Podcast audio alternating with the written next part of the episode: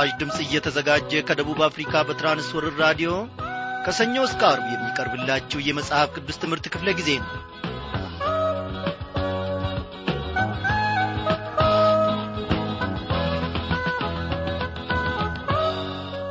እንደምናመሻችሁ በጌታ የተወደዳችሁ ክብራን አድማጮች ዛሬም እግዚአብሔር አምላካችን ፈቃዱ ሆነና እንደገና ደግሞ በቃሉ ማዕድ ፊት ሰብስቦናል እግዚአብሔር ምንጊዜም በምሕረቱ ባይታደገን ኖሮ የጠላት መንጋጋ በሰባበረን ነበረ በጥርሱም ባደቀቀን ነበረ።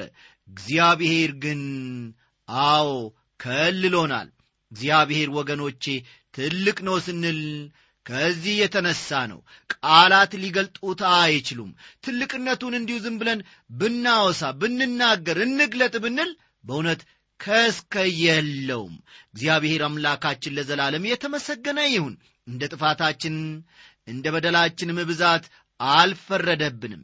በየዕለቱ አዎ በየዕለቱ እግዚአብሔር በምሕረቱ ጥላ ስር ያመላልሰናል። በመውጣታችንና በመግባታችን ምሕረቱ ባይታደገን የኖረው ወገኖቼ እኔና እናንተ የት እንደነበርን እስቲ እናስብ። ዘመናት ያልፋሉ ዘንድሮ ጥጋብ ይሆናል ዝናብ በብዙ ወይም ደግሞ እንዲያው በተፈለገ ሁኔታ ዘንቧል ወይም ጥሏል እንላለን። ደግና ደግሞ ነሐሴ ውስጥና መስከረም አካባቢ መጀመሪያ ላይ ያቆመ እንደሆነ አይ እህሉ ገና አሽቶ ፍሬ ሳይዝ በደንብ ዝናብ አቁሟልና በሚቀጥለው አመት ራብ ይሆናል እያልን እንሰጋለን። እግዚአብሔር ግን ጊዜ የማይለዋውጠው ሰዓታትና ሁኔታዎች የማይቀያይሩት አምላክ ነውና በአምላክነቱ ጸንቶ ዘመናትን ሁሉ አቋርጦ ያልፋል። እግዚአብሔር አዎ ትልቅ ነው ወገኖቼ በሰው አእምሮ ፈጽሞ አይገመትም። ዛሬ እንግዲህ እግዚአብሔር አምላካችን ረድቶን የኦሪት ዘፍጥረት መጽሐፍ ጥናት ከማጥናታችን በፊት ስለዚህ መጽሐፍ አንዳንድ ሁኔታዎችን አብረን በቅድሚያ ለዛሬና ለነገ እንመለከታለን። የእግዚአብሔርን ታላቅነት እስቲ እየገለጥን እስከዚያው አብረን እንቆይ። እግዚአብሔር ነው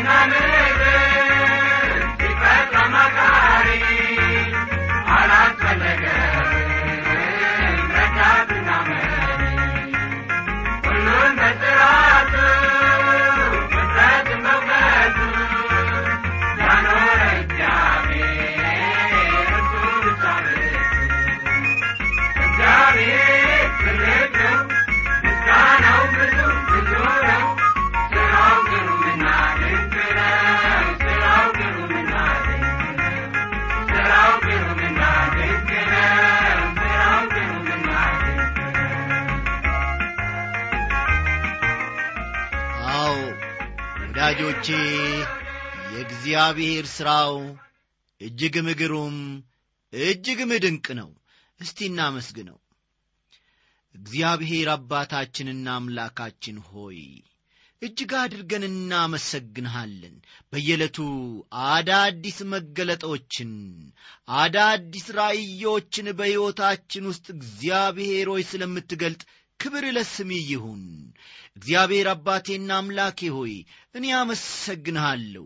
በዚህች ሰዓት ባሪያዎች ወንዶችና ሴቶች ልጆች ታላላቆችና ታናናሾች ከማዕድህ ለመመገብ ከአንተም ለመማር ቀርበናል። ጌታ ሆይ እባክህ አስተማሪውን መንፈስ ቅዱስን ልከ ለልባችን ተናገረን።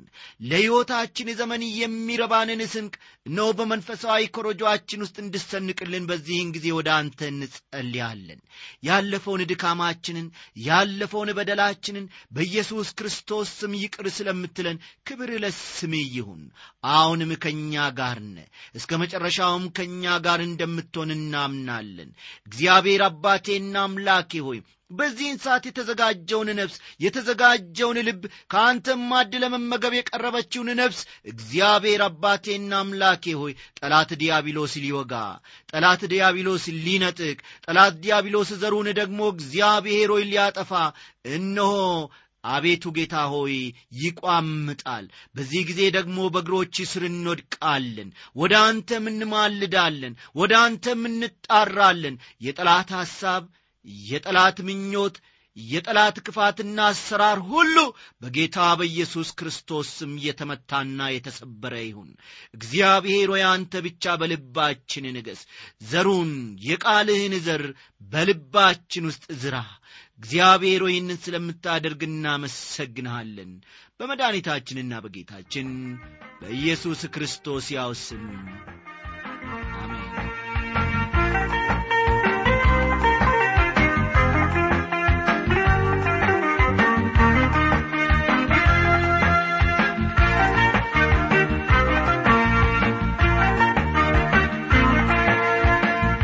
ውድ አድማጮቼ ቀደም ብዬ እንደ ተናገርኩት ዛሬ እንግዲህ ወደ ኦሪት ዘፍጥረት መጽሐፍ ጥናታችን ከመግባታችን በፊት ስለዚሁ መጽሐፍ አንዳንድ ገለጻዎችን አብረን እንመለከታለንና መጻፊያ ደብተሮቻችሁንና እርሳሶቻችሁን እስክታዘጋጁ ድረስ በዚህች አጭር ሙዚቃ አብረን እንቆያለን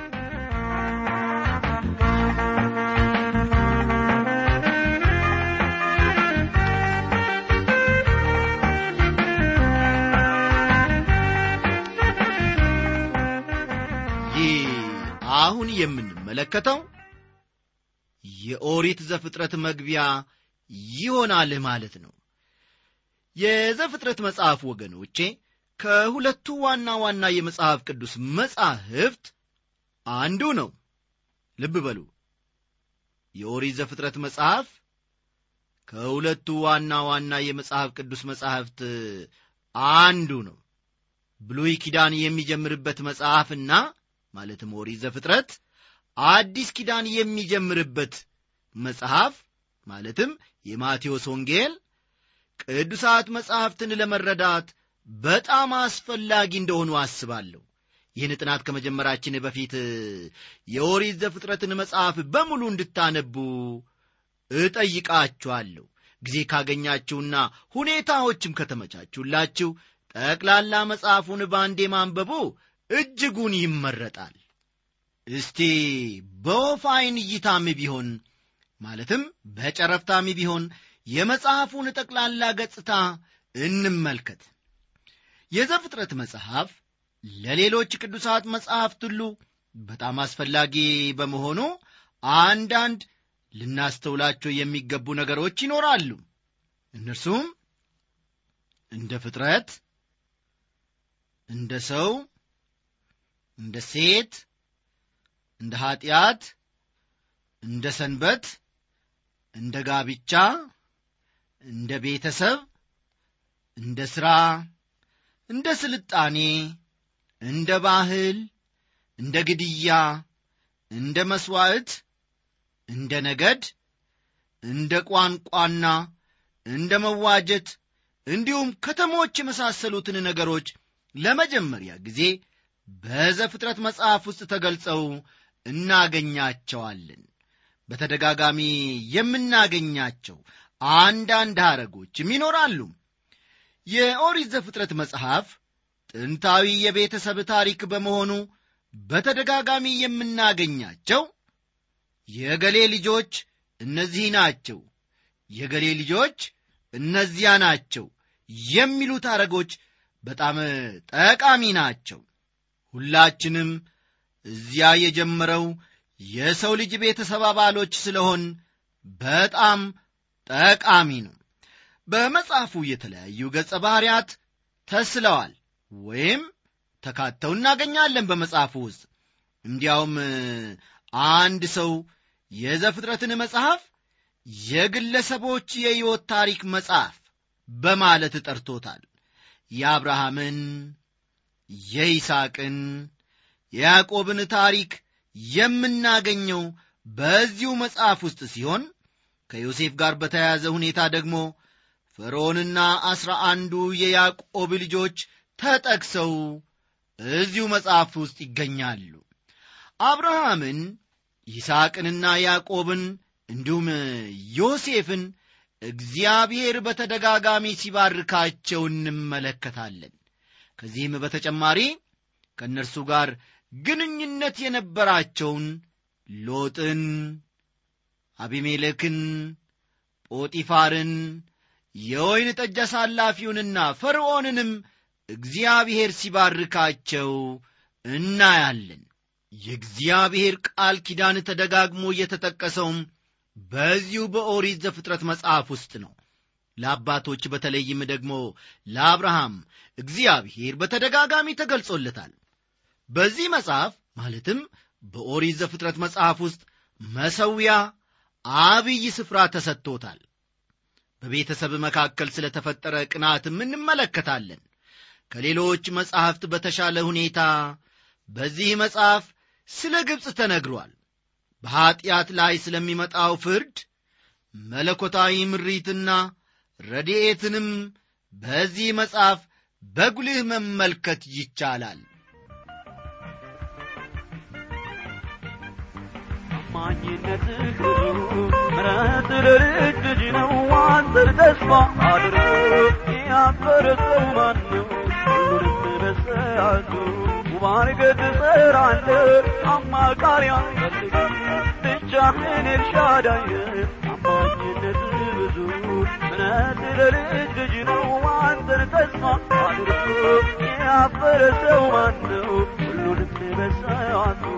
ማርገት ትሰራለ አማካሪ አትፈልጊም ብቻህን ኢየሱስ ነው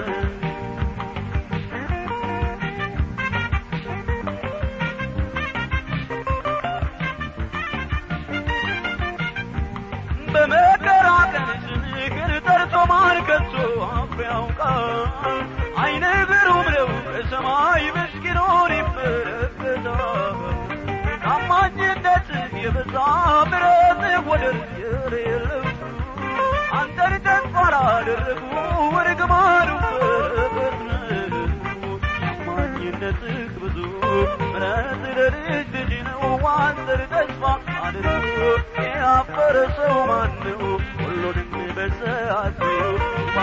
ትሰራለህ አማካሪ አትፈልግም ብቻህን ኤልሻዳይ ታማኝነትህ ብዙ ምሕረት ለልጅ ልጅ ነው ተስፋ አድርጎ ያፈረ ሰው ማን ነው ሁሉንም በሰዓቱ ማርገድ ትሰራለህ አማካሪ አትፈልግም ብቻህን ኢየሱስ ነህ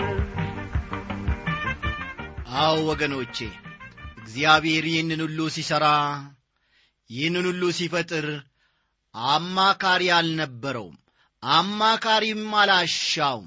ዛሬም ያኔ እሱ የመሠረተው ፍጥረት በሥርዓቱ ውስጥ እየተጓዘ በሥርዓቱ ውስጥ እየተመላለሰ ነው። እግዚአብሔር ለዘላለም እየተመሰገነ ይሁን። ውድ አድማጮቼ ይህንም መጽሐፍ ስናጠና አጠቃላይ የመጽሐፉ ገጽታ በአይምሮአችን መሳል አለበት። ሁለት የመጽሐፍ ቅዱስ አጠናን መንገዶች እንዳሉ ብዙ ጊዜ ለተማሪዎቼ ነግራቸዋለሁ ሲሉ በአንድ ወቅት ዕውቁ የመጽሐፍ ቅዱስ ምሁር ዶክተር መጊ ሲናገሩ ነበረ። አንደኛው አሉ አንደኛው የቴሌስኮፕ እይታ ማለት የሩቁን ነገር አቅርቦ በሚያሳይ መነጽር ሲሆን ሁለተኛው ደግሞ የማይክሮስኮፕ ማለትም ጥቃቅኑን ነገር አጉልቶ በሚያሳይ መነጽር መጠቀም ነው አሉ። በመጀመሪያ የሩቁን አቅርበህ ተመልከት። መጽሐፍ ቅዱስ ስናጠና በመጀመሪያ ደረጃ የሩቁን ነገር አቅርበን መመልከት መቻል አለብን በሕሊናችን። ከዚያም በኋላ ደግሞ አሉ ከዚያም በኋላ የቀረበውን ነገር በማጉያ መነጽር መመልከት መቻል አለብን አሉ ዶክተር መጊ ባለፉት ዘመናት ከነበሩት ታላላቅ ሰባኪዎች አንዱ የነበሩት ሮቢንሰን በአንድ ወቅት እንዲህ ብለው ነበር። አባባሉ በጣም ጠቃሚ ስለሆነ ሊፋቅ በማይቻል ሁኔታ በእግዚአብሔር ሕዝብ ልብና አእምሮ እንዲጻፍ እፈልጋለሁ። ታላቁ ሰባኪ ሮቢንሰን በአንድ መጽሐፋቸው ያሰፈሩት የሚከተለውን ነገር ነበረ። የምንኖረው በመጻሕፍት ዘመን ነው እጅግ ብዛት ያላቸው መጻሕፍት በየጊዜው ከማተሚያ ቤቶች ይወጣሉ። የተለያዩ ስለ ወንጌልና ስለ መጽሐፍ ቅዱስ የተጻፉ መጻሕፍትን ጋዜጦችንና መጽሔቶችን እናነባለን። ራሱ ወንጌልን ለማንበብ ጊዜያችንን የምንሰጥ ግን ስንቶቻችንን? ከትምህርታችንና ካለን አስተሳሰብ ጋር ስለሚጣጣምልን ቀላልም መስሎ ስለሚታየን ራሱ ወንጌልን ከማንበብ ይልቅ ስለ ወንጌል የተጻፉ መጣጥፎችን በችኮላ እናነባለን። በእንዲህ ዐይነቱ ሁኔታ የምናነበው ነገር ወደ ጥልቅኛነታችን ዘልቆ አይገባም። የተፈጥሮ እውነት እንዲህ በቀላሉ መቀበል በምንችለው ዐይነት አልቀረበም። እንቁ ወይም ሌላ የከበረ ድንጋይን ተክተን እንደምንፈልግ የእግዚአብሔርን ጸጋ እንዲሁም ብልጽግናውንም በትጋት ልንፈልገው ይገባናል አሉ። ማ? እኚህ የእግዚአብሔር ሰው ሮቢንሰን የሚባሉ ታላቅ ሰባኪ። ክቡራን አድማጮቼ ማንኛውም ሌላ መጽሐፍ ሊናገረን ከሚችለው ይልቅ መጽሐፍ ቅዱስ ለልባችን እንደሚናገረን ስለማምን ከላይ የቀረበውን ሐሳብ በጣም እወደዋለሁ። ስለዚህም በዚህ ጥናታችን የቅዱሳት መጻሕፍት ክፍሎችን አካተናል። በየጊዜውም አዳዲስ የመጽሐፍ ቅዱስ ትርጉሞች ይቀርባሉ። እስቲ ስለ መጽሐፉ ዋና ዋና ክፍፍል አንድ ላይ እንመልከት። የዘፍጥረት መጽሐፍን በሁለት እንድትከፍለው ወገኔ ሆይ ብትጠየቅ ኖሮ ምን ታደርግ ነበረ የመጀመሪያዎቹ አስራ አንድ ምዕራፎች አጠቃላይ ነገርን ሲያቀርቡልን ፈጠን ፈጠን በሉ የመጀመሪያዎቹ አስራ አንድ ምዕራፎች አጠቃላይ ሁኔታን ሲያቀርቡልን አጠቃላይ ሁኔታን ሲያቀርቡልን ከምዕራፍ አስራ ሁለት እስከ መጨረሻው ያለው ግን በጣም የተለየ ክፍል መሆኑን ማስተዋል መቻል አለብን። ሁለት ክፍሎች በአንዳንድ መንገዶች ይለያያሉ። የመጀመሪያው ክፍል ከፍጥረት እስከ አብርሃም ያለውን ያካትታል። የመጀመሪያው ክፍል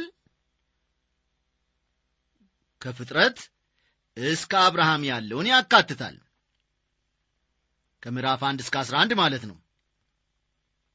ሁለተኛው ክፍል ደግሞ ከአብርሃም እስከ ዮሴፍ ያለውን ሁሉ ያካትታል። የመጀመሪያው ክፍል ከፍጥረት እስከ አብርሃም ሁለተኛው ክፍል ደግሞ ከአብርሃም እስከ ዮሴፍ ያለውን ያካትታል።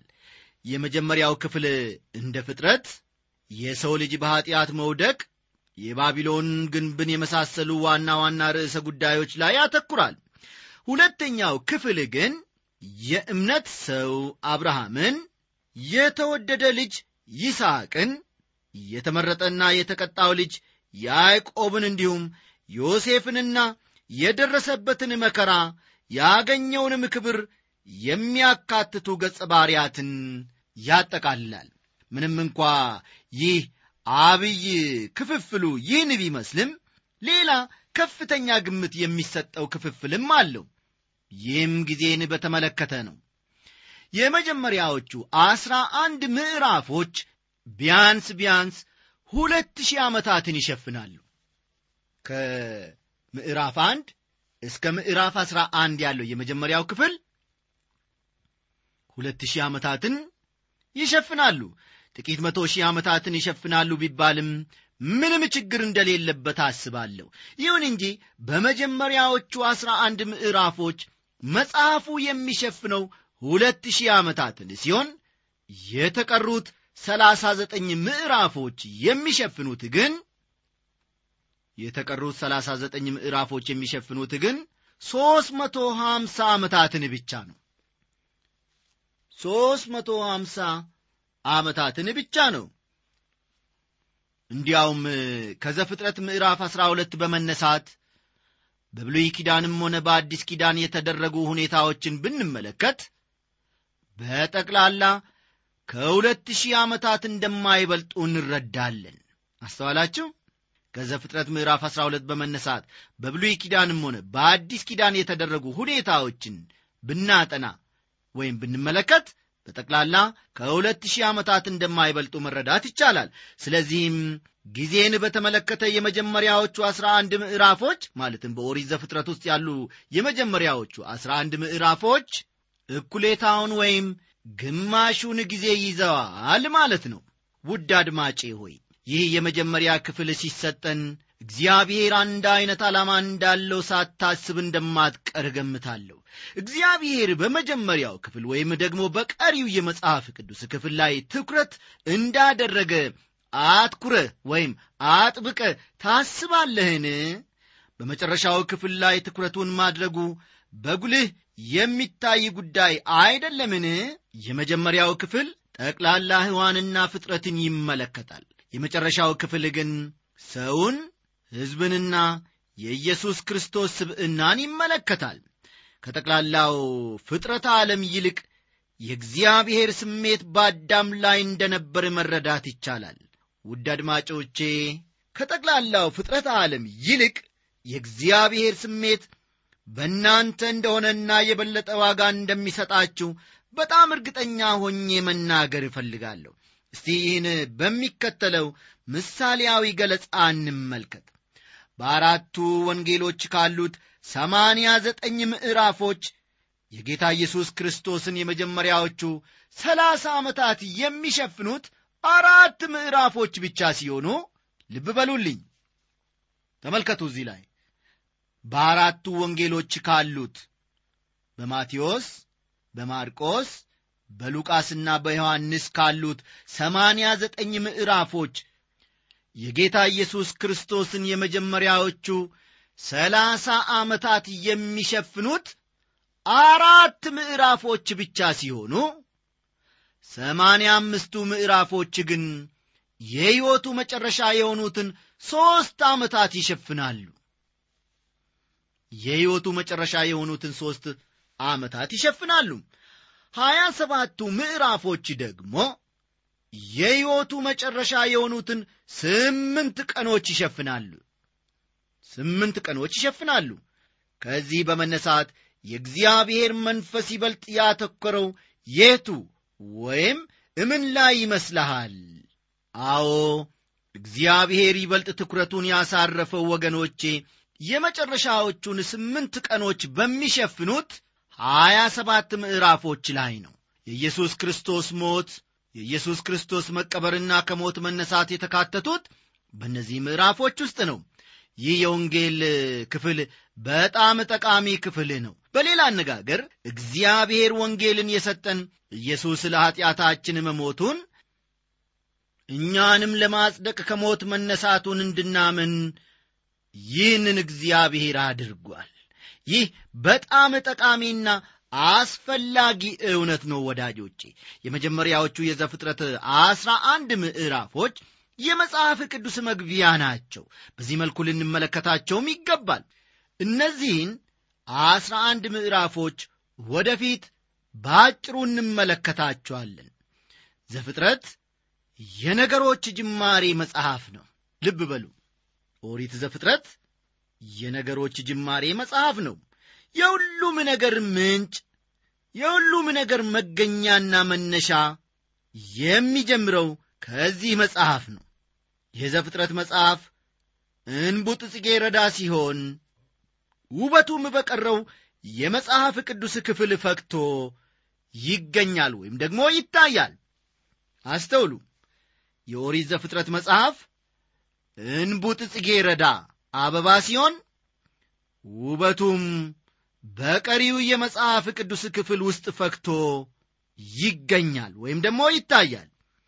የኦሪት ዘፍጥረትን መጽሐፍ መረዳት ይቻለን ዘንድ መጽሐፉን ከፋፍለን ከምንመለከትበት መንገድ አንዱ በትውልድ ወይም በቤተሰብ የዘራረግ ማስቀመጥ ነው።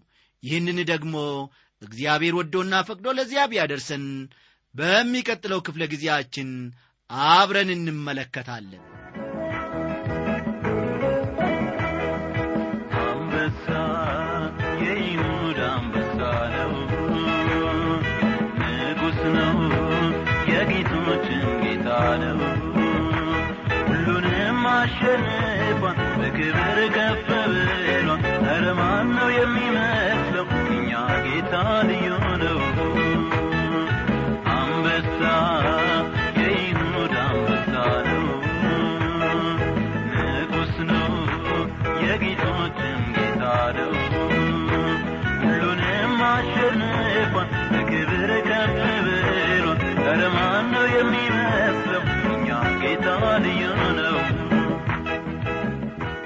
የዘወትር አድማጫችን ሚሳኤል ሮባ ከጋሙ ጎፋ ዞን ከአርባ ምንጭ የጻፍክልን ደብዳቤ ደርሶናል።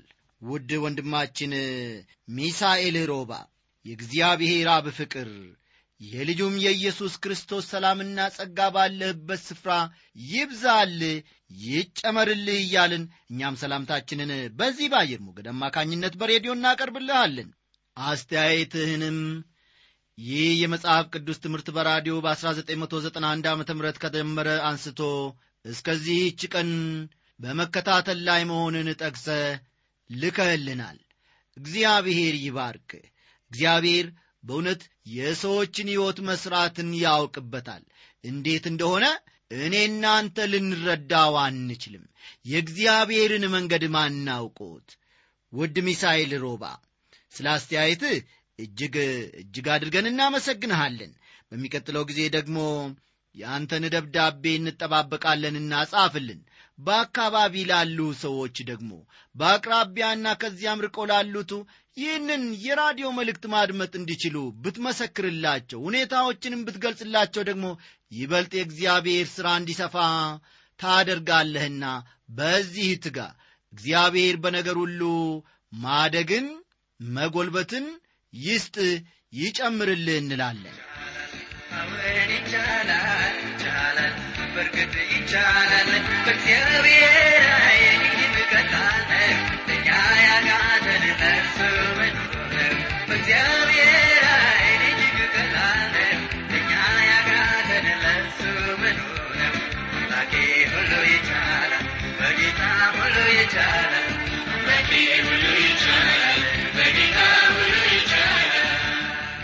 የተወደዳችሁ ክብሯን አድማጮቼ እንግዲህ የዛሬው ትምህርታችን እዚህ ላይ ያበቃል። አስተያየት ወይም ጥያቄ ቢኖራችሁ በአድራሻችን በመልእክት ሳጥን ቁጥር 13 66 አዲስ አበባ ብላችሁ ጻፉልን። በጸሎታችሁ ሁሉ ደግሞ ለዚህ አገልግሎት ዘወትር በእግዚአብሔር ፊት መውደቅን አትተው። እግዚአብሔር ይባርካችሁ ደናደሩ እያልን ስንሰናበታችሁ እንደ ወትሮ በቴክኒክ ያገለገለው ወንድማችን አለማየሁ ዳዊት ነው እስካሁን ከእናንተ ጋር የቆየሁት በትምህርቱ በኩል እኔ አበበ ከበደ ወርቄ ነኝ። ሰላም